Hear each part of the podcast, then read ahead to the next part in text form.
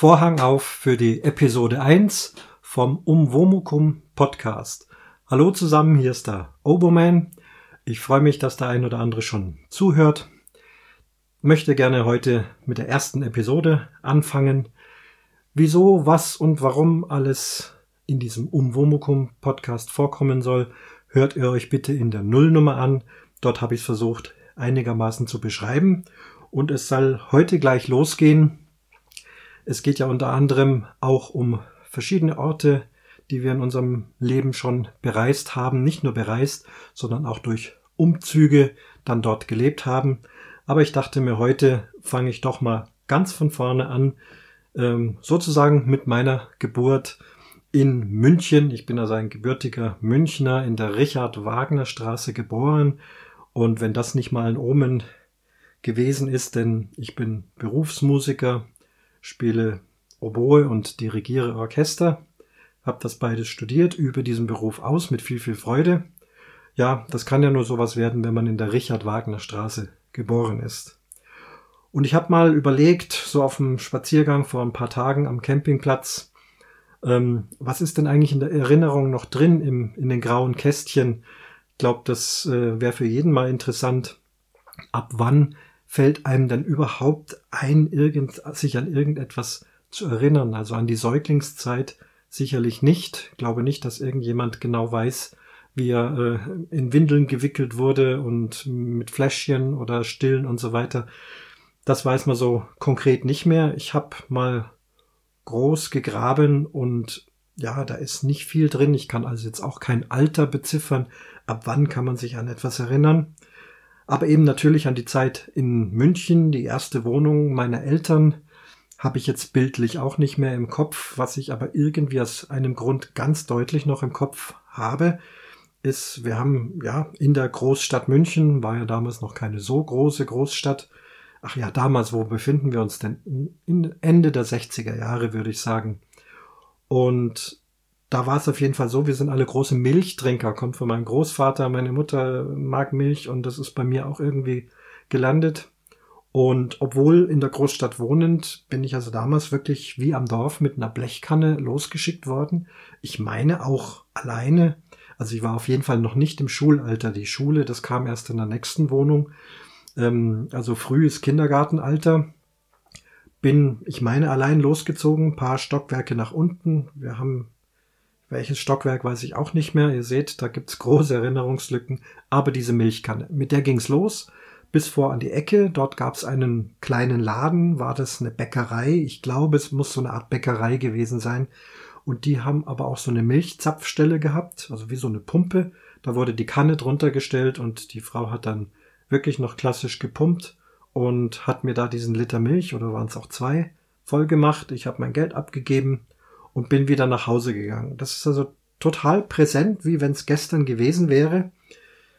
Aber viel mehr aus der Zeit ist, ist nicht rauszuholen. Vielleicht noch die Nachbarn über uns, die haben sich sicherlich auch äh, Babysittermäßig, glaube ich, paar Mal um mich gekümmert, denn meine Eltern waren begeisterte oder sind es immer noch begeisterte Orchestermusiker, Laienmusiker. Sie haben zwar einen anderen Beruf ausgeübt, aber äh, wirklich mit Hingabe immer gern in einem Orchester gespielt. Einmal in der Woche war Probe.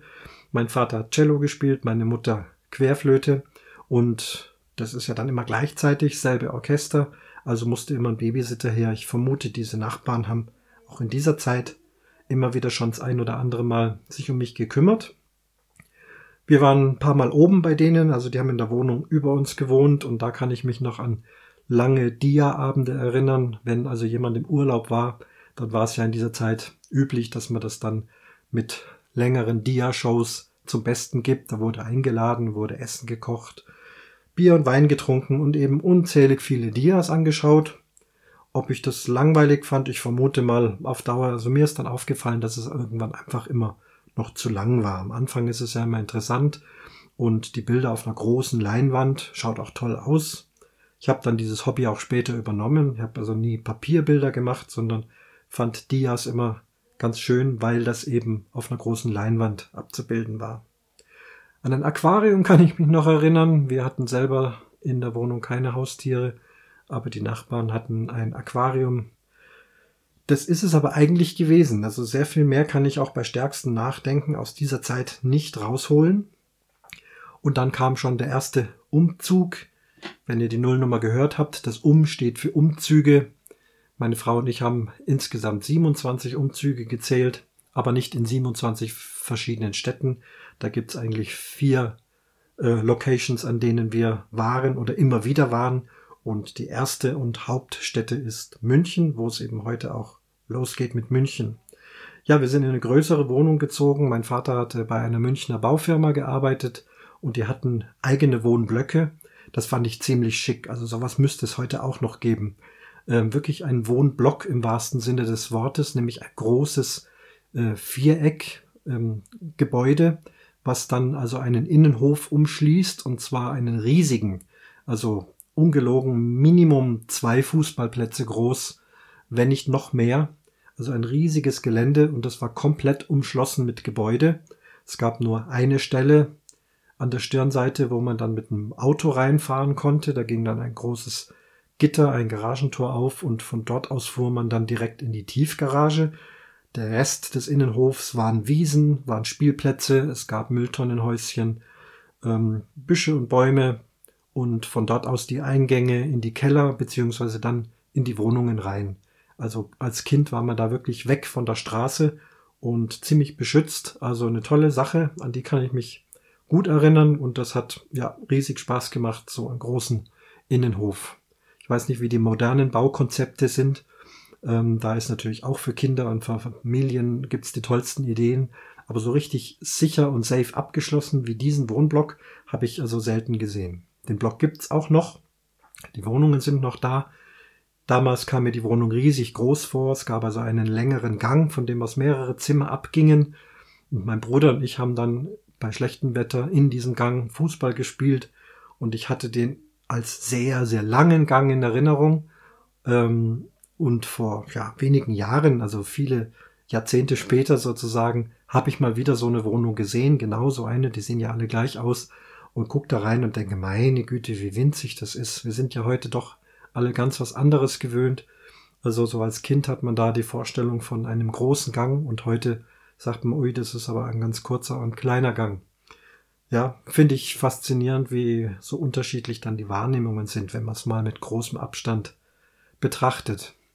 Gleich um die Ecke bin ich in die Schule gegangen, die Grundschule, alte klassische Münchner Grundschule, mit diesem grünen Anstrich, mit diesen zwei großen Türportalen, hohe Holztüren, alte Klassenräume, alte Klassenmöbel, noch mit diesem Tintenfasshalter. Man, wir haben zwar keine Tintenfässer mehr gebraucht, sondern den klassischen GH oder Pelikanfüller, aber das waren noch diese alten Holzbänke mit Tintenfasshalter und spitzer äh, Ablage und lauter solche Sachen. Also eine schöne alte, ehrwürdige Grundschule. Und da kann ich mich an ein, eine Sache erinnern und ich nenne es jetzt mal Pippi Langstrumpf. Ähm, Pippi Langstrumpf, zu der Zeit habe ich das als Bücher gelesen. Es gibt ja diese drei klassischen Bücher. Später erst dann kamen im Fernsehen auch die Filme oder auch die Fernsehserie. Zu der Zeit war mir also Pippi Langstrumpf nur vom Buchlesen bekannt. Fasziniert natürlich dieses Mädchen mit viel Geld, kann alleine wohnen, kann tun und lassen, was sie will. Und so eine hatten wir in unserer Klasse. Ich nenne nicht den vollen Namen, aber ich kann mich erinnern, dass sie Sabine hieß. Sie war auf jeden Fall locker ein, zwei Köpfe größer als die meisten von uns. Sehr langes Mädel. Und ja, durch die Größe, denke ich mal, und auch ihre Reichweite war sie also auch dafür bekannt, dass sie also ordentlich hinlangen kann. Die hat also auch locker jeden von unseren Jungs äh, mal verprügelt, wenn es sein musste. Also sie war eben, ja, wie die Pippi Langstrumpf, eine, ein starkes Mädel und das entsprechend Respekt hatten wir alle vor ihr. Ich hatte selber auch noch eine, ja, eine Sandkastenfreundin sozusagen. Wir haben viel untereinander, äh, miteinander unternommen. Und ähm, diese Sabine eben dann mit uns auch. Und wir waren eben so ein Trio und das war dann ja letztlich, das haben wir aber damals immer schon gesagt, so eine Pippi Langstrumpf Situation, also der brave Bub, das brave Mädel aus gesittetem Hause und dann diese wilde Sabine. Ähm, reich war sie auch, beziehungsweise ihre Eltern. Ihr Vater war damals irgendwie ein, ein oberer Chef eines großen Lebensmittelkonzerns.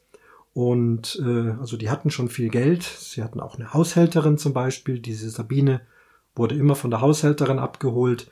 Die hat dann ihren schweren Ranzen nach Hause getragen und wir mussten also unsere mit viel Büchern bepackten Dritt- und Viertklassrenzen alleine schleppen, während Sabine also locker ohne Ranzen durch die Gegend fetzen konnte und da ihre Späße treiben konnte.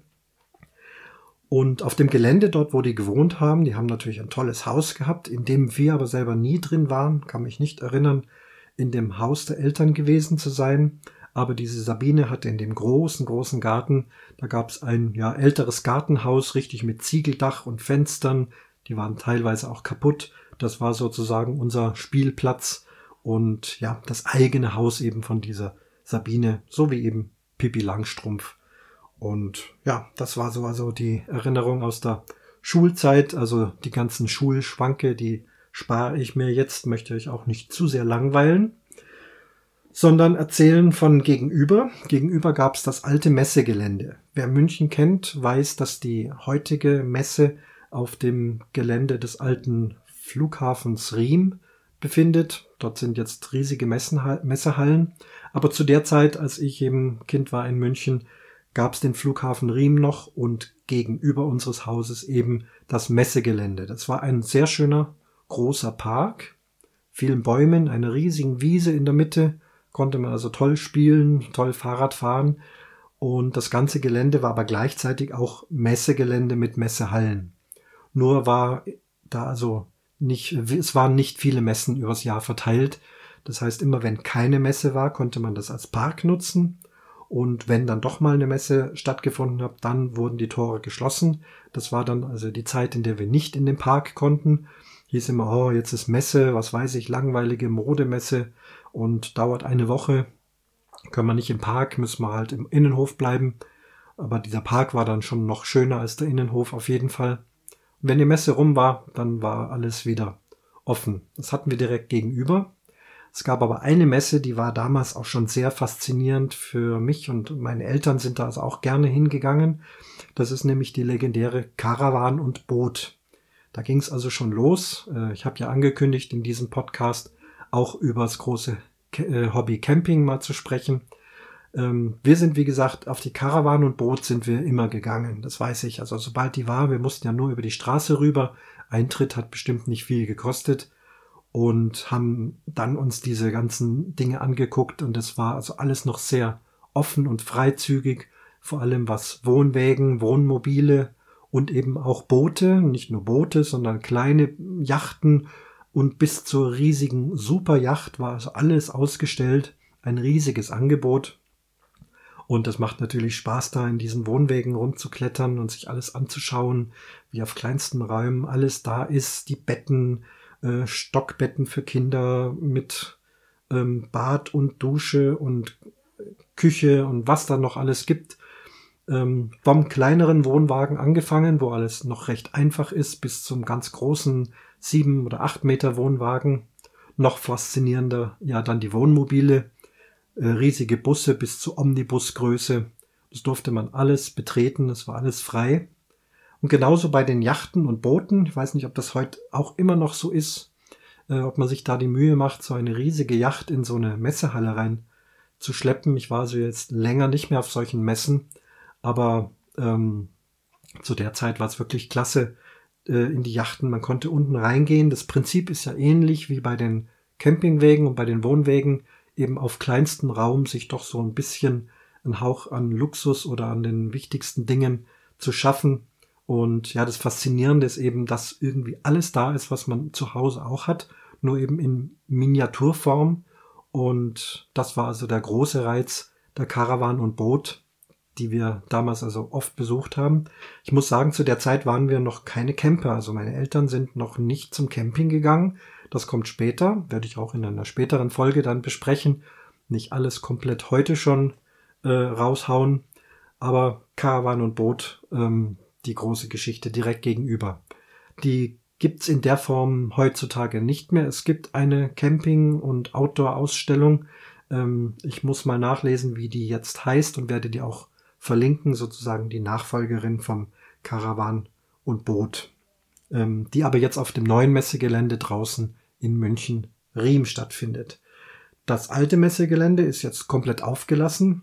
Ähm, es diente allerdings noch 1972 während der Olympiade in München, beziehungsweise man muss ja sagen Olympische Spiele. Die Olympiade ist ja die Zeit dazwischen. Also Olympische Spiele 1972 haben wir natürlich in München auch miterlebt.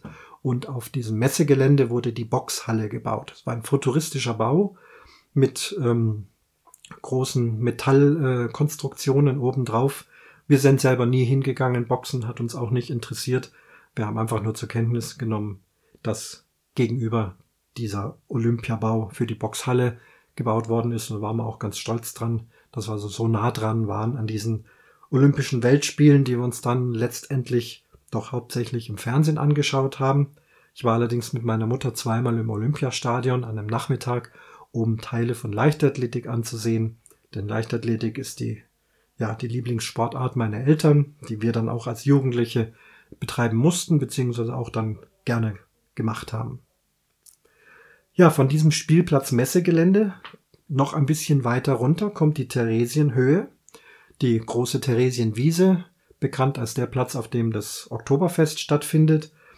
Und die wird überragt von einer großen Statue, das ist die Bavaria. Die Bavaria, also, also ein Schutzpatronin äh, der Bayern, eine große, ähm, wirklich riesig große Büste aus Bronze gegossen, also wie so eine kleine Freiheitsstatue, schon ein Riesending. Äh, was viele nicht wissen, ich glaube, es ist heute auch noch so, man kann diese Bavaria von innen betreten. Sie steht auf einem großen Betonsockel und wenn man hinten dran geht, gibt es dort einen kleinen Eingang. Da saß damals immer ein Kassenmensch. Und dann hat es da, was weiß ich, 20 Pfennig gekostet. Dann konnte man da die Treppen raufsteigen, erst einige äh, Steinstufen und dann ging es in diese bronze gegossenen Stufen bis hinauf in den Kopf der Bavaria. Wer sein Bild von der Bavaria hat, ähm, wird es auch verlinken, dass ihr seht, wie die Bavaria aussieht, die dann diesen Kranz nach oben hält. Ähm, und man landet wirklich im Kopf dieser Bavaria. Dort gibt's dann zwei kleine in Bronze gegossene Bänke, auf die man sich zum Ausruhen hinsetzen kann, weil man ist ja ganz schön kaputt, äh, bis man da oben ist. Dauert doch eine Zeit lang, bis man das alles raufgeklettert ist.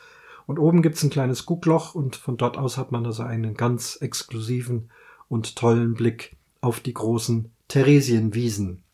Ja, und auf dieser Theresienwiese bekanntermaßen findet ja nun seit Jahrhunderten das berühmte Oktoberfest statt. In München oder in Bayern sagt man die Wiesen dazu, aber bekannt eben als Oktoberfest und das war natürlich für uns Kinder der Tummelplatz schlechthin.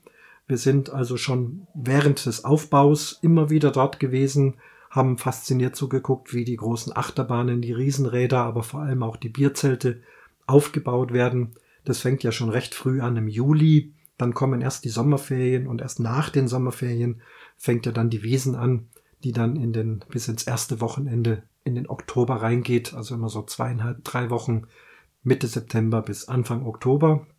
Im Juli schon Aufbau und da sind wir also als Kinder auch oft gewesen, immer wieder hingegangen. Äh, an einer Stelle hat dann mal ein Autoscooter-Mensch, hat so Pappschachteln aus dem LKW rausgeladen. Die sind ihm dann umgefallen und Blattschlags am Boden. Da waren dann die äh, Plastikmarken die äh, Fahrchips für die Autoscooter drin. Äh, hunderte von Fahrchips. Wir waren zufällig zur Stelle, haben dann eben geholfen, haben uns hingekniet, haben diese ganzen Fahrchips äh, eingepackt wieder in diese Pappschachteln und wie wir fertig waren, haben wir natürlich großzügig jeder eine Handvoll solche Fahrchips bekommen. Das war natürlich absolut riesig. Konnte man dann während der Wiesen also doch einige Fahrten kostenlos auf dem Autoscooter machen. Denn das Geld war ja knapp zu dieser Zeit. Wir hatten also nicht viel Geld, um irgendwie an Fahrgeschäften teilzunehmen.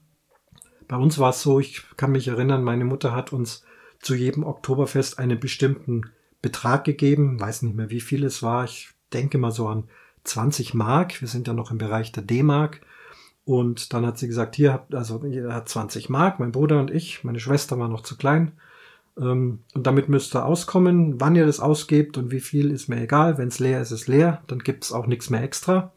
Das hat eigentlich immer ganz gut funktioniert. Hat sich dann auch einige Süßigkeiten natürlich gekauft. Ein paar Fahrgeschäfte unternommen, aber man musste schon knausrig sein. Und da erinnere ich mich an drei Fahrgeschäfte, die es auch heute noch gibt. Also wer heute mal aufs Oktoberfest geht, und diese wahnsinnigen Riesenfahrgeschäfte sieht, die da also bis in den Himmel gehen und Freefall und super Überschlag Tower, ähm, immer höher, immer schneller, immer besser. Äh, klar, großer Nervenkitzel, macht Spaß, kostet einen Haufen Geld und ist meistens nach wenigen Sekunden zu Ende.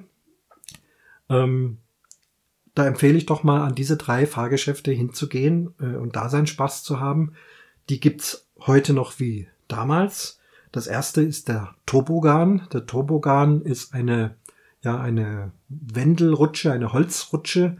Da muss man aber zuerst auf ein Förderband steigen. Da fährt auch meistens ein Helfer mit, aber man sollte es, wenn es geht, schon allein schaffen.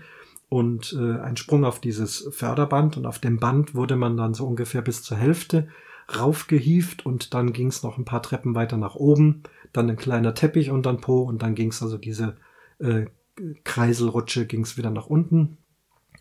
Ähm, das kann man machen, das, das macht Spaß, aber die meisten, die dorthin gehen, haben eigentlich ihren Spaß nur unten zuzugucken wie eben die verschiedensten Leute versuchen, auf diesem Förderband da nach oben zu kommen. Das sind natürlich auch Betrunkene dabei, die nicht mehr so ganz sicher sind, die es dann umhaut und Frauen, die sich nicht trauen und kleine Kinder und große, aber auch die Supermachos, die dann also den großen Macker raushängen lassen und die es dann erst recht auf die Nase haut und die dann irgendwie von einem Helfer noch äh, halb liegend, halb stehend nach oben gezerrt werden. Das ist also ja ein großer Spaß, von unten zuzugucken, wenn man da gar nicht fährt, kostet es also nichts. Und das haben wir auch ausgenutzt, weil kostet nichts war immer eine gute Währung für uns. Das zweite Fahrgeschäft gibt's auch noch heute. Weiß nicht mehr, was es heute kostet. Für uns war es damals günstig. Das ist der Rotor. Ein Rotor, das ist wie eine aufrechtstehende Waschtrommel. Ähm, sehr, sehr groß. Man ähm, steigt einige Treppen nach oben, geht oben durch eine Holztür ähm, betritt dann diesen Rotor, diesen runden Raum. Ähm, das ist also sozusagen, äh, gibt's äh, gibt's eine Wand, die mit so ein bisschen Gummituch abgespannt ist. Und man stellt sich also reihum rund an die Wand. Die Tür geht dann zu. Man steht auf einem runden Bretterboden, der aber nicht mit der Wand verbunden ist, der nach oben gefahren ist. Und dann fängt also diese Waschtrommel an sich zu drehen und durch die Fliehkraft drückt es einen also nach hinten an die Wand. Das wird also immer schneller und wenn da die Geschwindigkeit groß genug ist, dann verschwindet der Boden unter einem, der wird dann nach unten gefahren, man bleibt aber oben wie eine Fliege an der Wand kleben durch diese Rotation und dreht sich da so einige Minuten lang, ich weiß nicht genau wie lang, es kommt einem immer recht lang vor. Da kann man seinen Spaß machen, da kann man auch mal die Hände nach oben reißen oder mal versuchen, den Fuß von der Wand zu kriegen, das ist also gar nicht so einfach. Und äh, die Leute können aber von oben aus zugucken. Das ist eben, bevor man fährt, geht man erst auf eine Galerie, kann von oben reinschauen, kann sich das Ganze erstmal anschauen, kann da drin so lange bleiben, wie man möchte. Das war für uns eben auch wieder der günstige Tarif. Man zahlt einmal, geht rein und hat also erstmal lange seinen Spaß, bis man dann eben selber auch mal fährt. Ja, man klebt an dieser Wand, irgendwann wird dann dieser Rotor langsam äh, langsamer und je langsamer er wird, desto weniger Fliehkraft und dann rutscht man also ganz gemächlich und langsam und sicher an dieser Wand nach unten, bis dann letztlich endlich alle unten am Boden sind. Das Ding kommt zum Stehen, unten geht eine zweite Tür auf, man wird hinten rausgelassen. Und wir Kinder kannten uns aber gut aus und wir kannten oft auch diese Helfer und sind dann durch so, so eine Hintertreppe einfach wieder nach oben gegangen, waren wieder im Zuschauerraum und konnten dann einfach nochmal fahren. Und das haben wir also mindestens so drei oder viermal gemacht. Und wenn da am Nachmittag nicht viel los war, da hat der dann auch nichts gesagt. Der hat uns bestimmt gesehen und hätte uns ja auch äh, da abwehren können. Aber es war schon okay. Und wenn du da dreimal gefahren bist, dann hast du auch genug, dann hast du so einen Drehwurm, äh, dann reicht's dann auch. Ja, den gibt's heute noch, den Rotor kann ich euch sehr empfehlen. Und das letzte, was ich auch mit einem Freund kürzlich mal, der aus Hannover mich besucht hat, gemacht habe, ist das Teufelsrad. Wirklich auch ein altehrwürdiges Ding. Es ist wie eine Art Zirkus. Auch hier wieder einmal Eintritt zahlen und dann so lange drin bleiben, wie man Lust hat. Ähm, damals kann ich mich noch erinnern, 50 Pfennig war auch wirklich günstig. Einmal 50 Pfennig zahlen. Und dann kommt man in dieses Teufelsrad. Das ist also wie eine Zirkusmanege. Links und rechts Zuschauerränge, auf denen man zuschauen kann. In der Mitte ein großes, rundes, äh, flaches Holzrad, also eine Holzscheibe mit einem, ja, mit einer Metallkern äh, in der Mitte. Ähm, wie ein Zirkusrondell äh, sozusagen, rund um diese Scheibe dann noch ein bisschen Holzplatz und weiche Kissen, um dann die herabstürzenden aufzufangen. Und da geht es also darum, es werden verschiedene Gruppen aufgerufen, sich auf dieses Teufelsrad zu begeben, sagen wir mal alle Jungs unter zwölf Jahre. Dann stürzt also alles auf dieses Rad. Ähm, die ersten in der Mitte, die haben dann auch die Chance, am längsten da drauf zu bleiben, bis dieses, diese ganze Scheibe bis unten hin, also voll ist mit Kindern. Dann ähm, fährt das los, also über dem ganzen thront also der große Zeremonienmeister, der da also auch auf Urbayerisch immer seine Sprüche abgibt und sich natürlich über alle lustig macht, die da eine schlechte Figur abgeben. Und er steuert auch dieses äh, Rad, er kann das schneller machen, er kann es in die andere Richtung fahren lassen. Äh, geht langsam los und schon bei den ersten Umdrehungen fliegen natürlich die, die ganz außen hocken, äh, aus der Bahn, fliegen in die Kissen rein und verlassen dann die Manege. Das Ding wird immer schneller und entsprechend immer mehr fliegen dann von diesem, von dieser Scheibe runter bis dann vielleicht noch so fünf oder sechs Jungs einigermaßen in der Mitte, alle untereinander verhakt und verkrallt äh, da sitzen. Dann kommt der große Ball in den Einsatz. Da ist also, hängt ein riesiger Stoffballen über den Köpfen an einer großen, an einem dicken Seil. Das wird dann von diesem äh, Chef dort, der das betreibt, äh, langsam in Schwingung gebracht, immer schneller, immer höher. Und wenn es dann schnell genug ist, dann lässt er das Seil los und das Kissen oder dieser Ball kracht also in diese Jungs rein. Äh, es ist wirklich ein weiches Kissen, es tut nicht besonders weh, aber einen kleinen Schlag tut's schon. Und da haut's dann also meistens doch noch einige aus der Bahn. Bis vielleicht nur noch ein oder zwei übrig sind und wenn da das Kissen nicht mehr hilft, weil die sind ja nicht blöd, legen sich dann also flach auf den Bauch und das Kissen fliegt also dann immer über die rüber. Dieser Ball ähm, kann da nicht mehr viel ausrichten. Dann kommen die Helfer, die unten an der Bande stehen und dann werden die Jungs also mit Lasso-Seilen äh, runtergeholt oder lassen das Seil um die Jungs rumwickeln, ziehen dann dran. Also irgendwann erwischt es einen jeden, äh, bis eben das Feld geräumt ist und dann kommt die nächste Gruppe, dann sind eben, was weiß ich, alle Damen über 30 oder Pärchen, die über Kreuz liegen, die Männer auf dem Bauch, die Frauen äh, rücklings auf dem Rücken drauf. Also da gibt's die verschiedensten Ideen. Manchmal gibt's einen Boxkampf, da treffen sich dann zwei, die kriegen Boxhandschuhe an, dann wird das Rad natürlich nur ganz langsam gedreht, aber es dreht sich. Und wenn beim Boxen nicht viel passiert, dann dreht er das mal ganz schnell in die andere Richtung, dann haut's also beide hin. Ja, und außenrum die große Masse, die also natürlich sich immer freut und johlt über die, die da in der Mitte ihre Kapriolen treiben. Kann ich empfehlen, wer da Spaß dran hat, man muss ja nicht den ganzen Nachmittag drin bleiben, so wie wir das damals gemacht haben, aber da ist locker mal eine Stunde oder eineinhalb drin verbracht und man muss nicht mitfahren, man kann nur gucken, aber meistens juckt es einen dann doch, es mal zu probieren. Und äh, ja, einen, einen oder anderen blauen Fleck kann es schon geben, aber es ist wirklich nicht schlimm und äh, eine absolute Alternative zu diesen anderen Wahnsinnsfahrgeschäften. Ja, das ist so die erste Zeit aus München, von der ich berichten wollte. Ähm, ihr merkt, äh, in München lässt sich's leben. Das wird immer wieder mal äh, das Thema sein. Ich wollte mal mit diesen Dingen anfangen. Ich hoffe, es hat euch ein bisschen Spaß gemacht beim Zuhören und ihr freut euch auch auf neue Episoden, äh, auch zu ganz anderen Themen. Nochmal sei verwiesen auf die Nullnummer, wo ich versucht habe, ein bisschen das Um, Wo, Mu, Kum zu beschreiben. Und danke, dass ihr zugehört habt. Äh, wer mag, schreibt einen Kommentar. Audiokommentare sind natürlich auch sehr willkommen. Dafür gibt's oben rechts auch einen Button.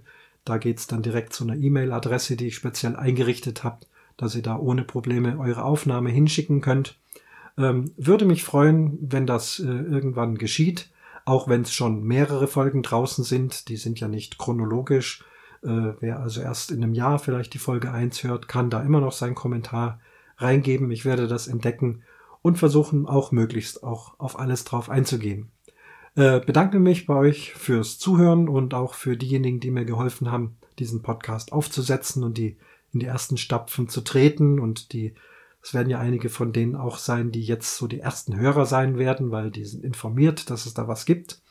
Ähm, freue mich auf die Zweite Episode, ähm, weiß noch gar nicht das Thema, denke mir irgendwas aus. Wer weiß, vielleicht gibt's ja auch in einem Kommentar schon einen Anstupser. Aber da kommt also auf jeden Fall sicherlich hoffentlich wieder ein interessantes Thema. Für heute sage ich Dankeschön und Vorhang zu zum Umwomukum Podcast, euer Oboman.